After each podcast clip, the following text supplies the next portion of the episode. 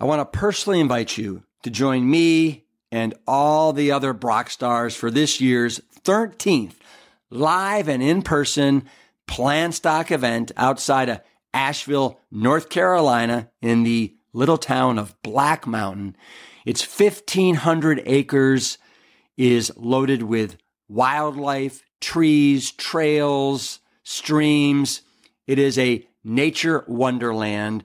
And what's also a wonderland are all the incredible speakers that you get to hang with all weekend long, like Jane and Ann Esselstyn, Dr. Will Bulsiewicz of Fiber Fueled, Carleigh Bodrug, Miss Plant U, Dr. Gemma Newman is over from the UK. We have Dr. Dawn Mussallem from the Mayo Clinic, John Mackey, the ex-CEO of Whole Food Market Stores, myself, Brian Hart, and a special appearance by the Plant Bros.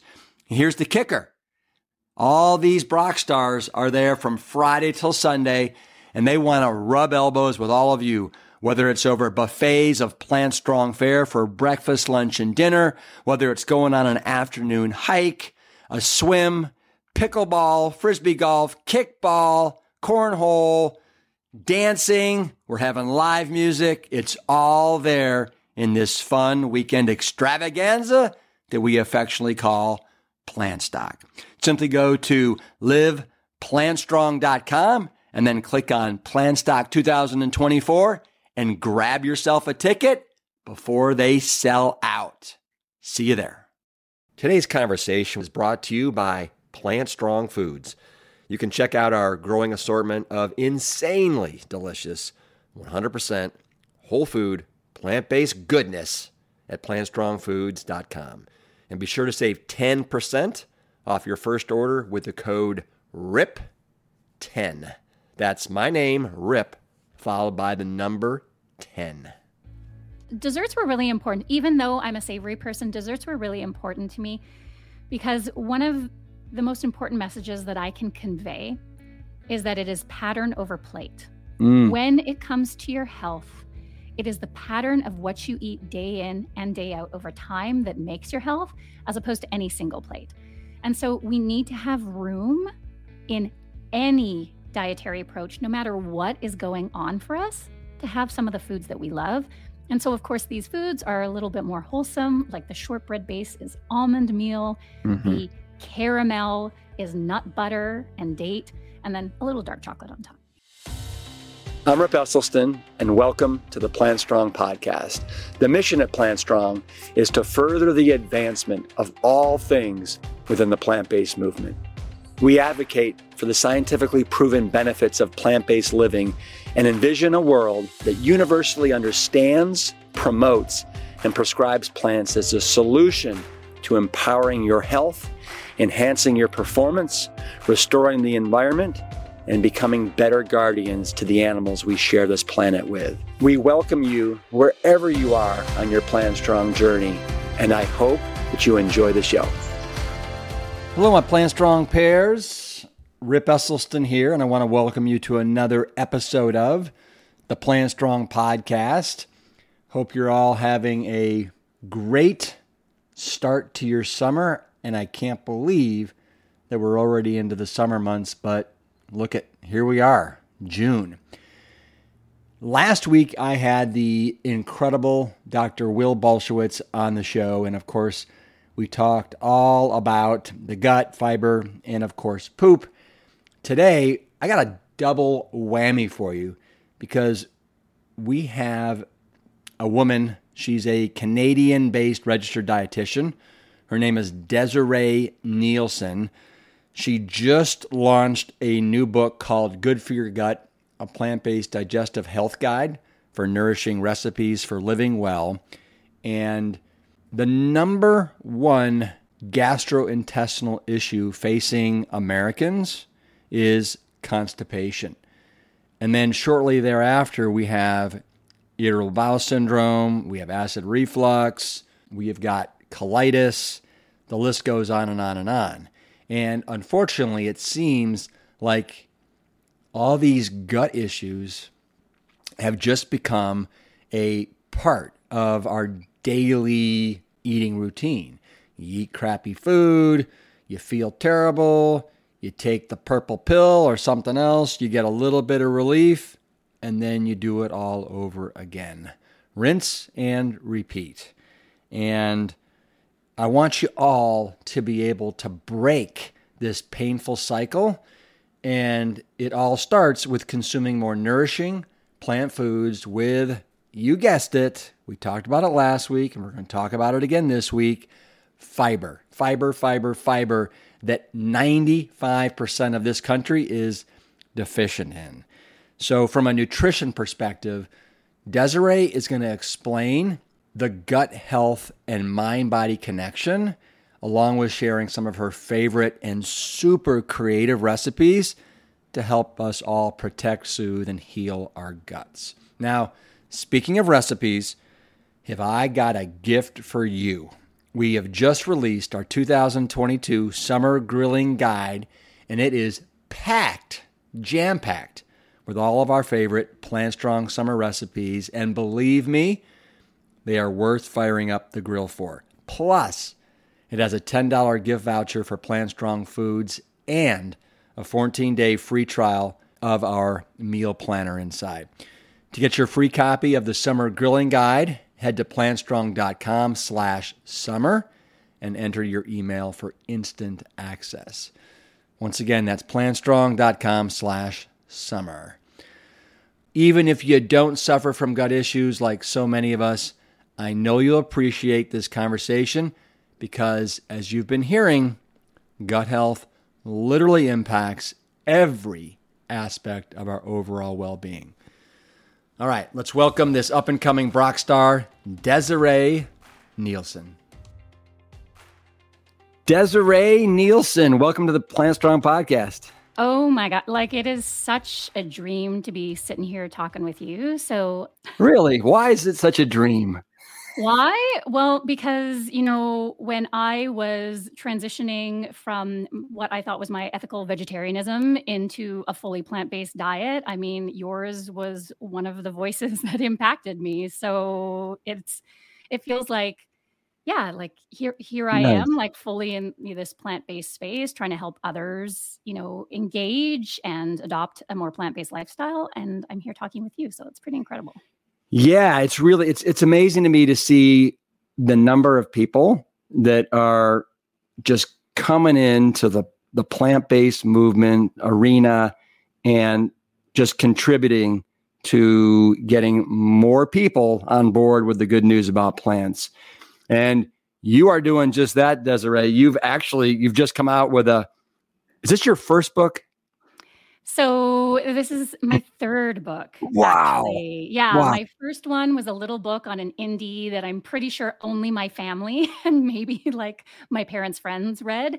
Uh, yeah. And then my last book was called Eat More Plants. So it was exactly that a fully plant based cookbook trying to help huh. people engage in plants. And yeah, Good for Your Gut is number three. So good for your gut. Actually, I'm holding it right here. Got my personal copy. It's absolutely gorgeous. It's packed with so much great gut information. So tell me this you are a registered dietitian. What made you decide to become a registered dietitian? Did you actually have some health issues yourself and that and that's what caused you to explore or what was it? You know what? It was actually going vegetarian. So as a teenager, you know, I had never really thought about food. So I grew up in a Portuguese house and like food was life. Like the only thing we thought about food was like, what are we eating next? You know, like there was no concept of good or bad foods. We ate like, you know, traditional Portuguese meals. And then because my family came uh, to Canada in like 1959, then like shake and bake. So it was like caldo verde, which is like a Portuguese kale stew. And then like mm-hmm. the next night, shake and bake. Like food was just food. And so I never really thought about the role that food played in my life until I went vegetarian as a teenager. And it really sort of opened up all of these doors for me. I was like, oh, you can change how you eat. That can have an impact on the world around you. That can have an impact on your body. And it sort of kicked off this exploration of, well, how does this impact your health? Like, what active steps can we take to change our health? And, you know, it was funny at that point, I had no idea what a dietitian actually did And, you know, I'm of the generation where Dr. Andrew Weil, like I'm going to the bookstore and I, you know, discovered Dr. Andrew Weil and he's talking about, oh, buy yourself flowers once a week because, you know, beauty really contributes to your well being. And my mind was blown. So I thought that I would do a nutrition undergrad and then go into integrative medicine. And once I got into nutrition, I was like, oh, what's this dietitian program? And so the deeper I got into it, I realized like so many of the things that I thought that I would do as a physician, I actually could probably do as a dietitian. And so I was like, you know what? I'm going to become a dietitian. and if it doesn't work in five years, I'm going to write my MCAT. And, but I never looked back. So, where did you go to get your dietitian degree where they taught you? I'm assuming they did, but maybe they didn't, about kind of the power of plants. Because everything I've heard, a lot of di- dietitians are getting the old antiquated information and not the new stuff. Yeah, and I would say, you know, I studied long enough ago at the University of British Columbia that, you know, I was still actually, I went into that degree nervous nervous because I was already interested in integrative approaches to health, nervous because I was vegetarian at the time and like how that would be perceived. I think now it's changing so much. Like I was even taught, you know, just over a decade ago that you needed to eat, you know, you need to combine grains and beans at a single meal to make a quote unquote complete protein. Like we were still learning that. We were still learning that non heme iron from plant foods was inadequate in order to raise your iron stores. So, you know, that still existed. Um, but I believed in how I was eating. I believed in what I was doing. And, you know, in the decade that's come, the research has more than like more than made up for all of those old ideas about the inadequacies of plant-based eating. It's so clear now that eating a more plant based diet is the best thing we can do for our health. Why did you decide to go vegetarian in the first place? You know, I wish I would say that it was an altruistic decision, but in reality, I did it to impress a boy that I liked. Uh-huh. So he played sax, he was vegetarian. I thought he was pretty cute. So I was like, oh, maybe if I become a vegetarian. and then once I got, then once I sort of like made the decision, did not impress the boy at all. Uh, but the vegetarianism stuck. And so oh. it really deepened this idea of like what is my what is my impact on this world you know is it right to eat animals like is this something that i'm comfortable with and you know i really very much believe myself not to be a vegetarian for health reasons um, or the environment because back then we didn't really know how mm-hmm. that impacted it but i was an ethical vegetarian and so you know in my 30s as i was just being presented with so much new information you know voices like yourself, voices like, you know, Erin Ireland, who's a, a real Vancouver hero, all of these reasons that I'm vegetarian are the reasons why I should be fully plant based. And that boy that got you into vegetarianism, are you still going out with him? His name isn't Jim, is it? Oh my gosh. Yeah, no. no, his name was Adam. Oh, okay. And I'm pretty sure he barely knows that I exist still, even to this day. I have no idea where he is in this world. But um, yeah, if yeah. he hears this, Adam, it was because of you. So thank you for the trajectory of my life. well, in in your dedication to your new book, Good for Your Gut, you basically say to Jim, um, "I'm glad that I trusted my gut." Yeah, I I met. You know, I don't think my husband or I neither one of us think of ourselves as sort of like old fashioned, but uh, we've been together uh, my entire adult life. So I started dating my husband a hair after I turned 20, and we've been together ever since. Beautiful. So, speaking of guts, your specialty is really all about anti inflammatory nutrition for gut health. What led you in this direction that is absolutely exploding right now. I mean, every everywhere I turn, it's gut health, microbiota, microbiome. You know, auto. You're uh, the best way to give yourself immune protection. I mean, it just the list goes on and on and on. Yeah, you know, I have again like I, I, love to call him wellness Santa Claus, but Dr. Andrew Weil to thank for like that initial path uh, in learning about inflammation. Chronic inflammation is really an underlying factor in so many chronic diseases. But back when I started thinking about anti inflammatory nutrition, like we weren't really aware of the gut connection. Like this was back in like the late 90s, early 2000s. I, w- I wish I took just a single microbiology class in my undergrad. Oh my gosh, the amount that I deal with the mm-hmm. microbiome mm. and probiotics and and and all of this in my practice, like all of this had to be learned on the job. But it was really in my very first role. I mean, my only really real job as a dietitian, because I was the head of nutrition for a chain of local health food stores right out of internship. And I could not believe that every day that I went into work, I was being asked about gut health stuff. Mm. People were suffering. And I was like, I didn't learn about, like, I really didn't learn much about this in my undergrad. I didn't touch a lot on, you know, the gastrointestinal stuff in my internship, even. So I was like, okay, these folks are suffering. They don't seem to be getting the help that they need. Like, I'm going to roll up my sleeves. I'm going to dive into the research. I'm going to see what exists. And so, you know, it was really born of necessity because I had this client population who really needed help and weren't finding the answers that they needed. And then it became personal for me as well because after I had my first child, I got IBS. And now I had some skin in the game. So now it wasn't just a professional interest. I was like, you know, it behooves me to figure out everything that I can. Um, you know, particularly back then, like even the low FODMAP diet, which is now close to gold standard for treatment of irritable bowel syndrome. Mm-hmm. It was mm-hmm. considered like controversial and faddish back then. So, you know, we've really, really come a long way. Well, we need we need to talk about low FODMAP and IBS and all that. But first, let's go a little higher up here and take more of a 80,000 foot view. So you talk about in your in the opening of your book how the gut health of really North America, almost 100 million people, is literally in the toilet, right? Uh, pun very much intended. Yeah. And I guess my question is what in the world is going on with our diets that's causing almost 100 million people in North America to have gastrointestinal gut issues? Yeah. Well, you know, the first and easiest answer is it's the fiber. You know, we still have a woefully inadequate intake mm. of fiber. The average American consumes 16 grams of fiber a day, whereas someone in a smaller, less active body needs 25 grams a day, and someone in a larger or more active body needs almost 40 grams of fiber a day. But that doesn't even that that to hmm. me doesn't even seem like a lot. You know, and it, it depends. It's definitely we can eat more. When you are eating a whole food, plant based diet, we can eat more.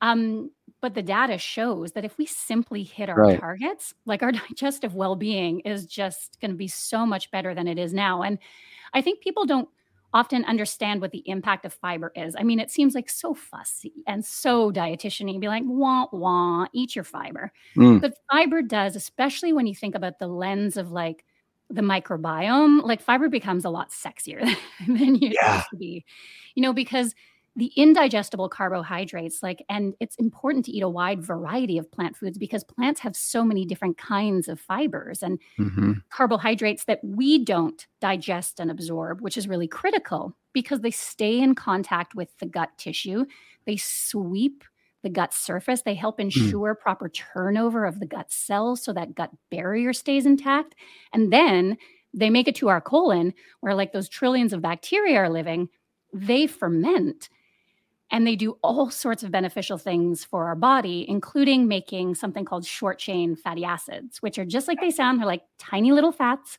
Um, but namely one called butyrate, critically important. I, love, the, I love the butyrate. Love it. I mean, butyrate fan club right here. right here. I think I need a t-shirt like butyrate fan. That would actually make an awesome t-shirt. Mm-hmm. Um, so butyrate is absorbed right directly into the gut cell like 90% of it goes to fuel our gut cells. So we mm. feed our gut bacteria, they ferment, they make butyrate, and they feed us back.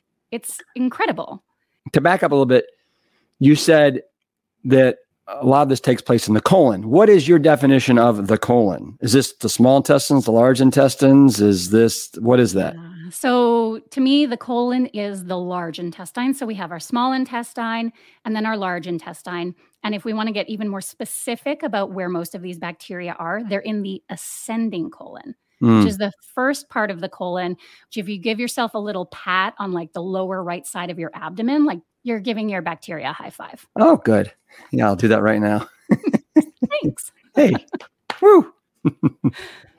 Uh, uh, uh, um, yeah, go ahead. Yeah. So, you know, so that whole butyrate feeding your gut cells thing is really, really important. But butyrate does more than that. Even though it's only the third most abundant short chain fatty acid that your mm. bacteria make, butyrate is critical because it interacts with your immune system. 70% of our immune system is associated with our gut space, and it helps ensure appropriate inflammation because you need inflammation. Like in all this anti inflammatory talk, we can get the wrong idea that inflammation is always bad, but inflammation is actually a critical branch of your immune function, but you want it to be not too much, only when needed, and turn off when it isn't. And butyrate helps us with that. Butyrate also supports nervous system function because our gut has a ton of nerves. Like we actually have more nerves in the nervous system of our gut than we do in our spinal cord. Wow. Yeah. So, a couple things you said there that I want to I want to visit. For first is you said seventy percent of our immune function is located in our guts. That's just phenomenal. So if you have a healthy gut, you're going to be you're going to have a strong immune system, right? Yeah, and we have data to show, for example, that probiotics help protect against upper respiratory infection aka cold and flu. And if you're like, how is that even possible? It is because so much of our immune system function is gut associated. And then the next thing is you mentioned all those nerves that we have. More nerves in our did you say stomach or or or, or in our guts? general the whole okay. gut. Okay. Whole gut. More nerves in our guts than we do have, than we have in our spinal column, which is mind mind boggling to me. But you know, you open up the whole book saying that, you know, say hello to our second brain. So why do you why are you calling our gut our second brain? Is it because of all the nerves? It is because of all the nerves. Like that's exactly why we call it our second brain. And you know, it was actually a physician, uh, Dr. Michael Gershon, who you know coined that term a couple of decades ago in his book by the same name. That really just started my fascination with this mm. whole thing. And you know, our gut is heavily innervated. And so we have, you know, like in high school, we learn about two main branches of the nervous system. So, like the sympathetic, which is the fight or flight, and the parasympathetic, which is the rest and digest.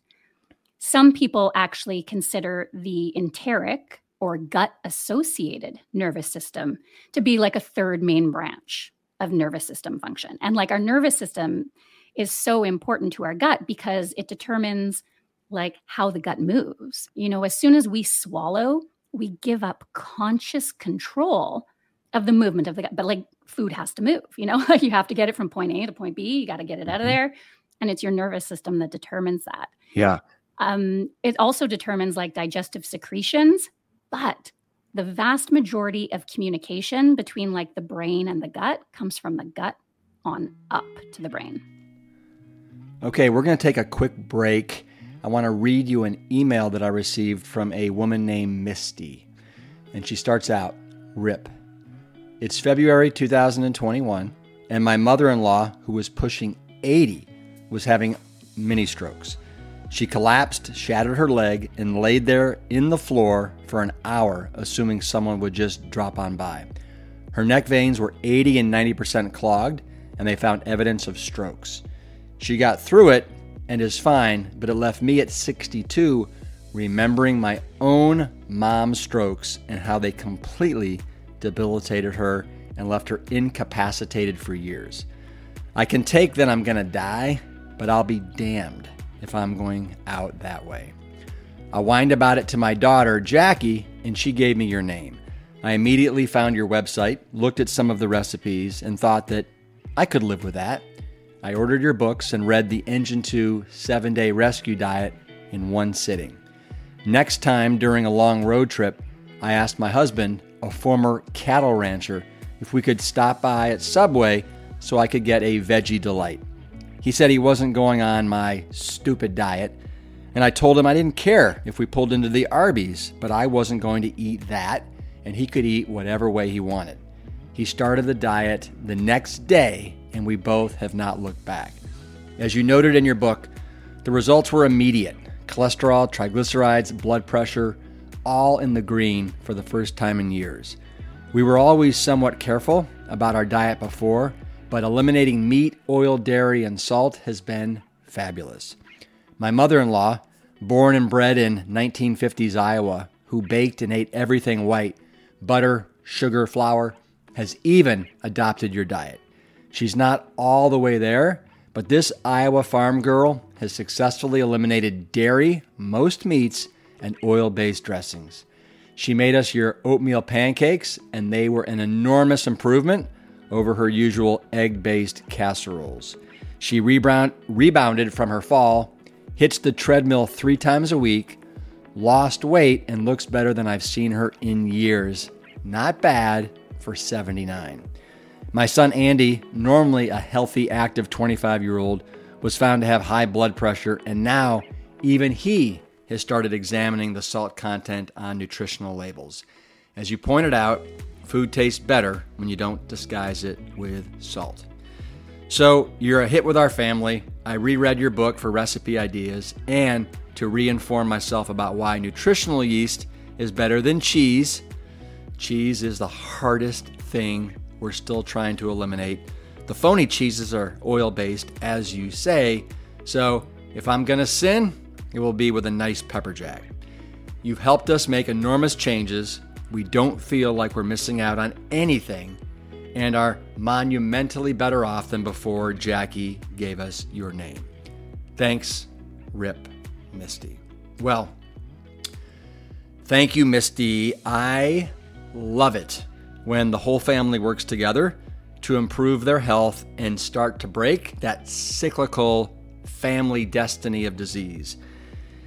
And if you didn't know it, we have got the ability for you to start the seven day challenge at any time. Just join our free online community at community.plantstrong.com and learn more and connect with thousands of people just like you who are emboldened to take control of their health destiny through the power of plants.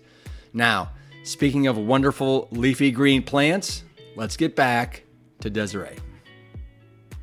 Will, will you, so for our listeners, will you let us know from the mouth to the rectum, like what is going on with food? How many feet of whatever do we have because I you talk about it in the book, and I found it to be really uh, educational. Yeah. So you know what's going on in the gut. I mean, and I I won't memorize. I never memorize this number off the top of my head. So if you have the exact, I think it's like 33 feet. Th- 30, 30 feet is what you have okay, in the there we go. Yeah. Okay, perfect. So my memory's not that bad. yeah, yeah. um, so yeah, so it's about 30 feet, all crammed into your like what is a very small space because remember your lungs are in there as well like your digestive tract is literally folded and twisted into like the most incredible origami of like all of mankind and it's really important because your gut not only does it digest and absorb absolutely everything you eat and drink but while we think of our gut as being inside of us because we can't see it just like you said, from mouth to rectum, it's actually continuous with the outside world. And so that gut space becomes a really important barrier between you and the outside world. So your gut has this really mm-hmm. difficult mm-hmm. job to do. It's got to like let in all the stuff you need, block out all the stuff that can make you sick. And that's part of the reason why your body, sort of in its wisdom, puts so much immune activity there to make sure that you're protected against like any bacteria that could have hitched a ride on your fork, for example. Okay. Now, what do you see? Because how long have you been like seeing clients and working with people? Gosh, I think it's been like maybe 13 years. I think okay. it's been 13 years. Yeah. So you've probably seen a lot. What are the most common gut issues that you're seeing, whether it's, you know, constipation, IBS, celiac, I don't know. Yeah. Oh my gosh. All of the above. But IBS is definitely a huge piece of it um, because it's just so much more common than so many of the other conditions. So IBS is roughly 10 to 12% of the population. Um, in Canada, that number might be even higher. It might be as high as 18%. Like our guts are not doing well in Canada whatsoever. Um, so we do a lot of work with IBS We also do a lot of work with the inflammatory bowel diseases. And so these are um, very, very significant, hmm. very damaging inflammatory diseases, Crohn's and ulcerative colitis. Um, that affect, uh, you know, over a quarter of a million folks in Canada, and it's coming up because it's on the increase to be 1% of the population you know, and we know like celiac disease is 1% of the population, but these inflammatory bowel diseases are getting like that. And they're so significant that folks need really expensive IV medications often. And the inflammation can get so bad that the only way to make it better is to cut out the part of the diseased bowel. And particularly in our practice, like these are the folks who so often come to us like drinking Red Bull and like eating like white bread bologna sandwiches because their gut is so irritated that plants in the moment can feel really challenging to digest. Um, and one of the things we excel at doing is getting those clients up to a very plant based diet. Right. Most people don't think that actually can be done, and we do it every single day. Well, what's what's so you know we started out talking about how there's 100 million people in north america that have some sort of like dys, dysbiosis in their guts but to me, I'm su- actually surprised it's not a lot more than that because when I look, and this isn't not North America, this is just America.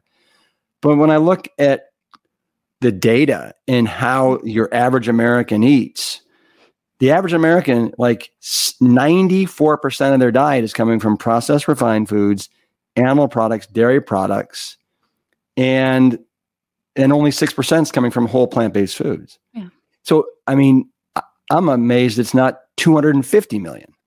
Well, you know, and I think a big part of this, and one of the reasons why uh, it's never TMI for me, and I will talk about anything, is that there's a huge stigma. There's two. There's two things that I think that are contributing to it. One, there's a huge stigma around gut health. This is the kind of thing we talk about around the water cooler, right? And some people, because as soon as I say I have IBS, like that means like there are things going wrong with my bowel movements, and the the stigma and the the fear and the insecurity around having those conversations some people may not even go talk to their doc about this. There's a lot you know even with celiac disease which is an autoimmune disease uh, it's thought that the vast majority of people with celiac disease remain undiagnosed because we're just not talking about it. The other the other thing that i think plays a big role is that we normalize what's happening to us and this is a huge thing that I talk about in the book is this idea of normal versus common.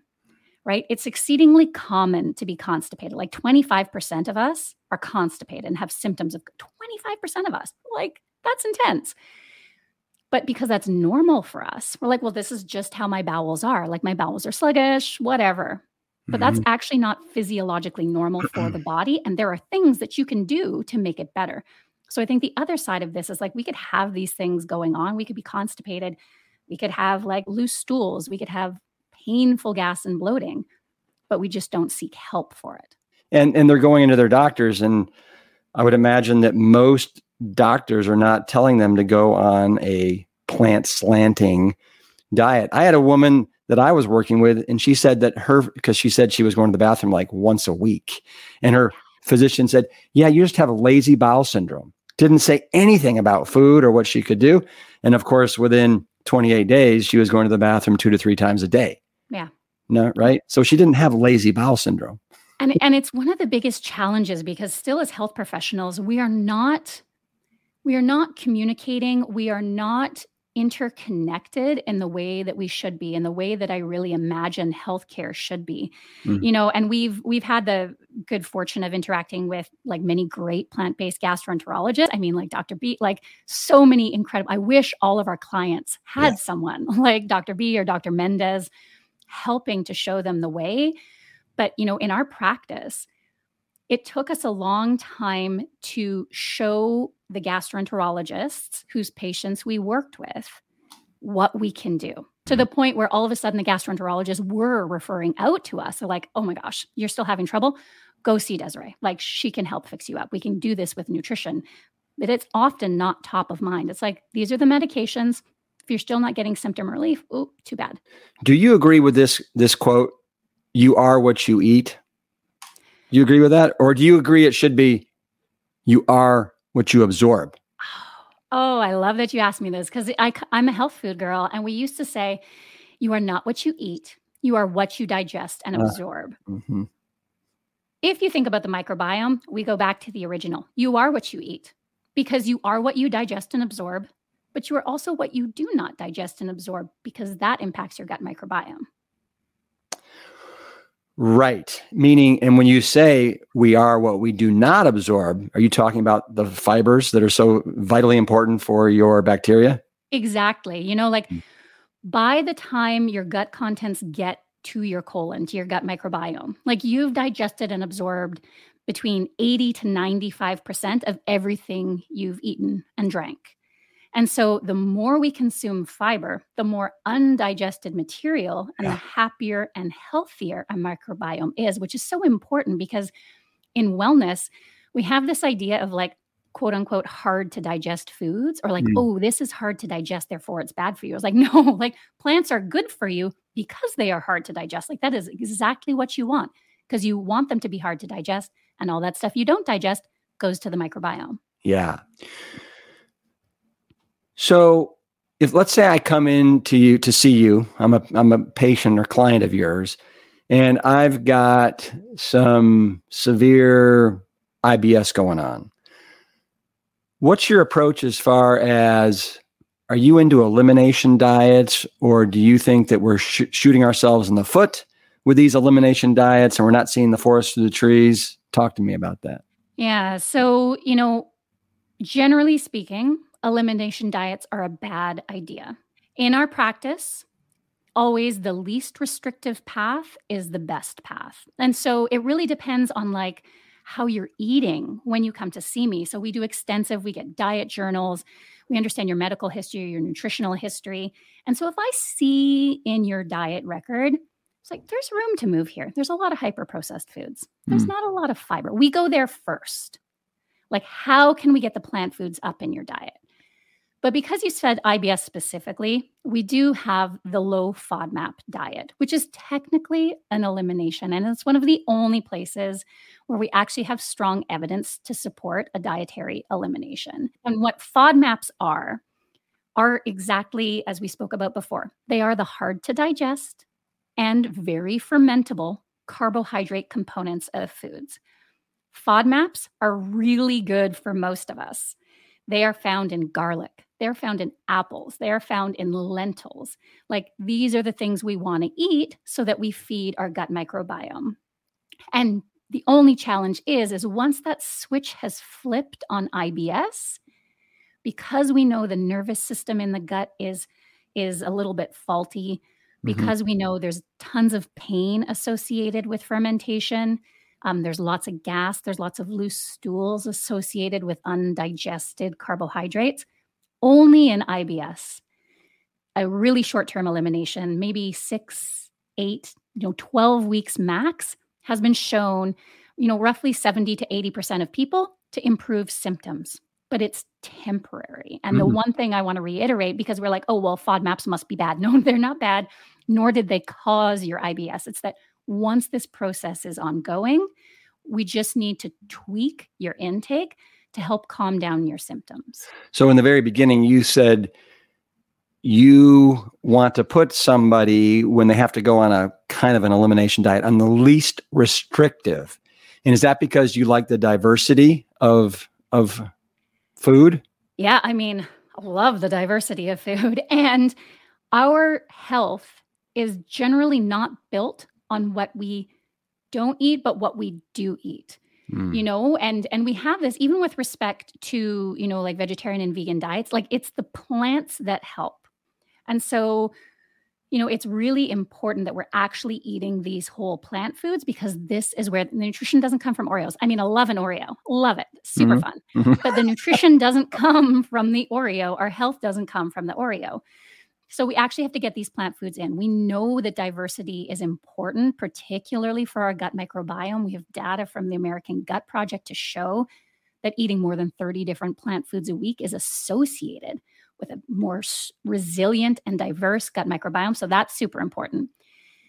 But the other thing that's super important is that like our body needs nutrients. You know, we need vitamins, we need minerals, Uh, we need phytochemicals to help our immune system, to help our gut tissues grow and repair, do their optimal work. And so the more we restrict, the more we set ourselves up for potential deficiencies. And then, as if that weren't enough, restrictive diets can really harm our relationship with food. Mm. Sometimes they feel like an empowering step because you've been sick for a long time. And so you're like, now I have something tangible I can do. I am empowered to change my health. For some people, that's how it feels. For other people, it can really challenge their relationship with food. So you're a big fan of people adding what's beneficial into their diets and you have your daily 3. Yeah. Can you tell me what those are and what what you would like to see people getting more of? Yeah, I love that. Uh, we practice what I call positive additive nutrition. Ooh. Uh, I want to focus on what to eat more of because eating more of is way more fun than eating less of any day.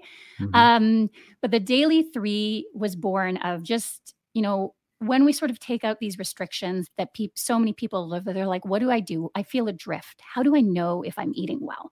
And so I love these soft structures like the daily three to be like, oh, I got my daily three today. I'm doing okay. Mm-hmm. So the daily three is omega 3 rich seeds what are some of those seeds that you like to see yeah. people eating? Yeah, so it's a daily dose of two to three tablespoons of either chia, ground flax, or hemp hearts. Is there one that you prefer if somebody was just to do one, or do you like the combination because of the variety and fiber and everything? I love them all. They all have their place. I feel like I do play favorites. I love hemp hearts particularly because they don't gel they're not super high in soluble fiber, so you can literally throw them on anything. Like you can throw them on a salad, you can pop them in anything. They're really easy to use. Yeah. Number two are green leafy vegetables. So this is everything Ooh. from broccoli to kale to bok choy, gailan, um, all the green things. Two cups of those every day. This audience, we love our green leafies. Yeah. We're actually our goal. Our goal is to get five to six a day. I mean, that's like valedictorian super bonus points. Right. Like daily three yeah. is the baby step. yeah. And again, and again with those, it, and, and now with your leafy greens, you're also getting like lots of omega 3s. Yeah, totally. Yeah. So, and then the last is the legumes. These are our lentils, mung beans, chickpeas, black beans. And here the dose is variable. The dose is anywhere between a quarter cup and three quarter cup a day. And the reason for this is you have got to train your gut for that mm. high fiber life the same way you train your legs for a marathon. And if you're like, oh, I'm going to eat three quarters of a cup, I don't normally eat beans, but I'm going to do that every single day starting tomorrow. And you're going to have a lot of gas. You're going to have a lot of bloating. You are going to rue the day you ever met me. so I really want to help people train their gut. So we started a quarter cup and we keep it consistent. We eat it every single day. And when our gut adjusts, we move up to half a cup and then we move up to three quarters of a cup. I love those daily three.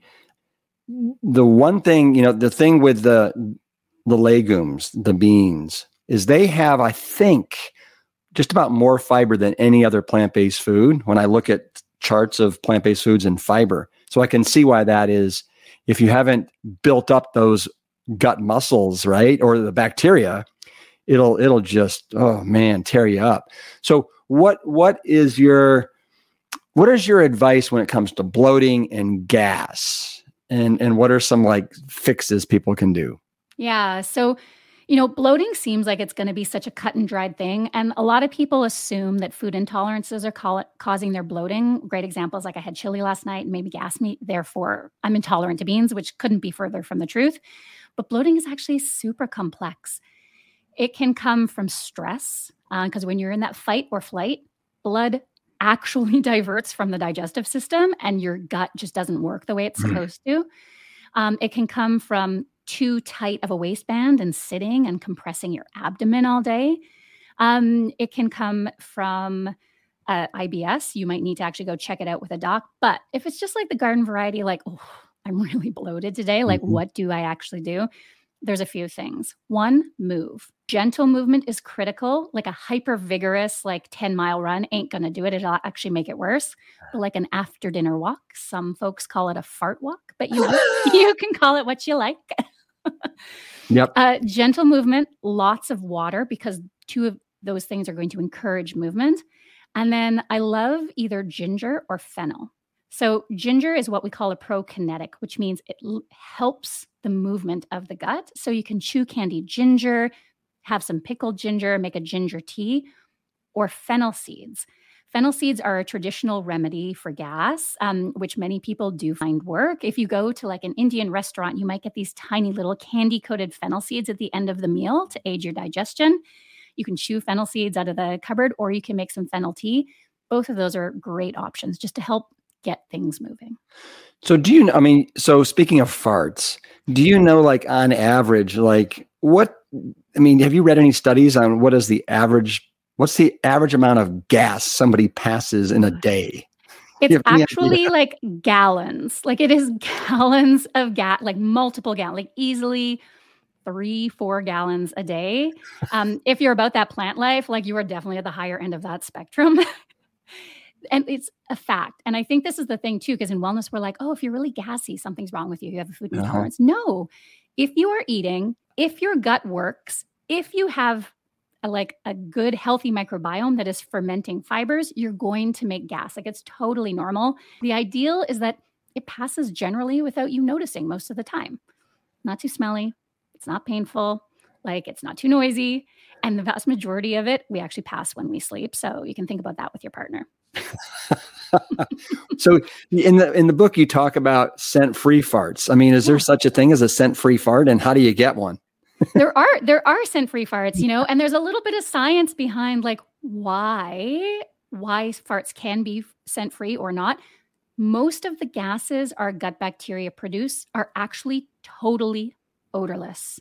There is only one that smells. That's the hydrogen sulfide gas. And so, I mean, if you love the cruciferous veggies like I do, the cauliflower, the broccoli, the kale, those contain sulfur. It's a very good thing but they do contain sulfur, so they can make your farts a little bit more odorous. The other thing to note is that women tend to have more of hydrogen sulfide producing bacteria than men. So, so does that mean that women fart more than men? Well, and it could stink more. I mean, we like to pretend our farts don't stink, but they do. oh, oh, what about like meat? Doesn't meat like mess mess with people's farts? Isn't that a, a good reason to like cut cut out the meat? Yeah. So and and here actually the story with sulfur becomes interesting because sulfur is a component of amino acids, aka mm-hmm. protein. Mm-hmm. And so when you consume a lot of meat, it can actually drive the production of these sulfate reducing bacteria, um, which is not great for us mm. and is actually associated with inflammation and risk of, you know, uh, colorectal cancer, all of those kind of things. So when we eat green leafy vegetables, some people are like, well, there's sulfur in them too. But in fact, while they might make your farts a little bit more stinky, they yeah. are not associated with all of those negative outcomes of of the microbiome inflammation connection with eating meat hmm. whatsoever. Mm. Mm. So with your with your um, clients, how how detailed and in depth do you get like when you're talking about their poops? Because because you're I would imagine your poop can tell a lot about your gut health. It can actually, and you know sometimes it's hard. Like like I said, it's not TM like never TMI. Like we talk about it all, and it can be really difficult and you know, these things can feel embarrassing for people. And, you know, there are plenty of tears shed in our offices sometimes when we really sort of get into mm-hmm. how impactful digestive disease is. You know, I've had clients who are scared to go to work in the morning, like back when we like commuted, right? If someone has like a 90 minute commute, sure. IBS is typically worse in the morning. And they would be worried and have had experiences where they didn't make it along their commute yeah. because of their urge to go to the bathroom. Yeah. And so it's it's true. We talk a lot about like like tell me like how often are you going? Like mm. what form mm. is it? Is it is it liquid? Like exactly like what does it look like? We can mm-hmm. see if people are malabsorbing fat, if their stools look greasy or if they have a grayish whitish cast to them. Um, there's a lot that our poop tells us about yeah. us. Yeah. Well, just for those that are listening that have IBS and have to make a commute, um, so during COVID, we took a trip. We rented a, a van, a minivan, and we went all over kind of um, northeastern United States. And we actually bought a little toilet, right? And you put a bag in there, and then if somebody had to go number two, we just kind of, you know, everybody stood around and they, they and they and they went. But you know, you, you do what you got to do, and so there's ways to address that, right? Yeah, and there is, and you know, one of our one of the biggest challenges too is that the there is a very deep connection between mental well-being and incidence of anxiety and depression in uh, the digestive diseases and conditions like IBS. And you know, part of it is is what happens in the gut and how the nervous system in the gut changes and how that affects our mental well-being. But a big part of that also is if you wake up and that's your worry today, like that creates a huge amount of anxiety about how these disease processes are affecting your life. Yeah. Well, and you and you talk about how daily stress can totally affect our gut. And it seems like a lot of people are stressed out these days. Yeah, and we don't realize we are, you know, and I think I think the hallmark of modern living is that we are so used to stress that mm-hmm. consciously we think we're not stressed. But like if you are a lawyer working 70 hours a week and it's COVID and you know you had a like a big deadline or even just like a kitchen rental, like all of those things are so enormously stressful. We can fool our conscious brain, but we cannot fool our nervous system and therefore we cannot fool our gut. Yeah. Let me ask you a question, Desiree. When was the last time you felt like you had diarrhea or or constipated or had, you know, a gut issue? Yeah. So, you know, I've been really lucky that I've only had two major flares of IBS. So the first was like when I actually got IBS, and it took me a year to figure out what was going on and get it under control. And the last one was in 2016. Mm. But a great example is this week. There's so much, you know, my book just came out. There's yeah. so much excitement, all of these incredible opportunities that I'm genuinely excited about it, but actually my bowels are a mess this week. Mm-hmm. They're an absolute mess this. So week. what does that what does that look like for you when you say they're a mess? Does that yeah? so I have like a, a yeah. So I am going to the bathroom a little bit more than normal, but it's not as formed as normal. Yeah. so it's not as formed as normal, and my stomach is so gurgly, like. so gurgly. I'm really lucky that I haven't experienced a lot of pain in my gut in mm-hmm. years. Mm-hmm. But like it's literally like when you watch like a bubbly fizzy drink like all those bubbles just 24 7 like that's what my gut feels like as we speak. Yeah i um you know before a big competition or a big event uh, i'll i'll definitely uh, get that way for sure. Um okay let's move on. Um so you've got this amazing recipe section in the book with 90 recipes and you and you break everyone down as either being protective, healing, or uh, I think it's was it restorative, soothe, soothe. Yes, yes, yeah. soothe. And so I went through, and there's I just earmarked a bunch of the ones that I really was fascinated with. Yeah. I'm going to start on page 119. It's the savory miso porridge with crispy kale. That look at that. Look at that. It is and, so delicious it's and, so good. And, and is that is that a like that's more of a breakfast, right? That is a breakfast. Absolutely. Yeah. You know, a lot of I'm a savory breakfast person more than a sweet breakfast person. I will just out myself right there. Um, but I love savory oatmeal because really we think of it as inherently a sweet food, but it is a neutral grain base. Like you can yeah. do whatever you want with it. And so I really wanted to play up these beautiful flavors of of miso and tahini and the crispy kale just makes it for me because otherwise it's you know an oatmeal texture that doesn't have as much texture on its own but then that little crispy kale a yeah. little bit of extra plant and then lots of texture. Mm-hmm. yeah well eh, yeah you had me at crispy kale. Um, so this next recipe is on page 138 it's the chickpea shakshuka. I, some of these names what in the world is a shakshuka? I've never so, heard of that so, shakshuka is a dish that is eaten um, throughout the Eastern Mediterranean and the Middle East. It's a really common Israeli dish, for example. Yeah. Um, and traditionally, it is tomatoes cooked in eggs. Mm-hmm. uh, sorry, eggs cooked in tomatoes, the opposite. So really beautiful. So I just took chickpeas. Uh, chickpeas are often my substitute for eggs in like Mhm. all shapes and forms. So I just did a chickpea version. It's really beautifully spiced. It's really fresh, great with like some pita bread or just like some nice sourdough. A beautiful brunch. Well, and one of the things that you recommend that people doing when they're transitioning to a plant-based diet and they're getting off the meat is to swap, not remove.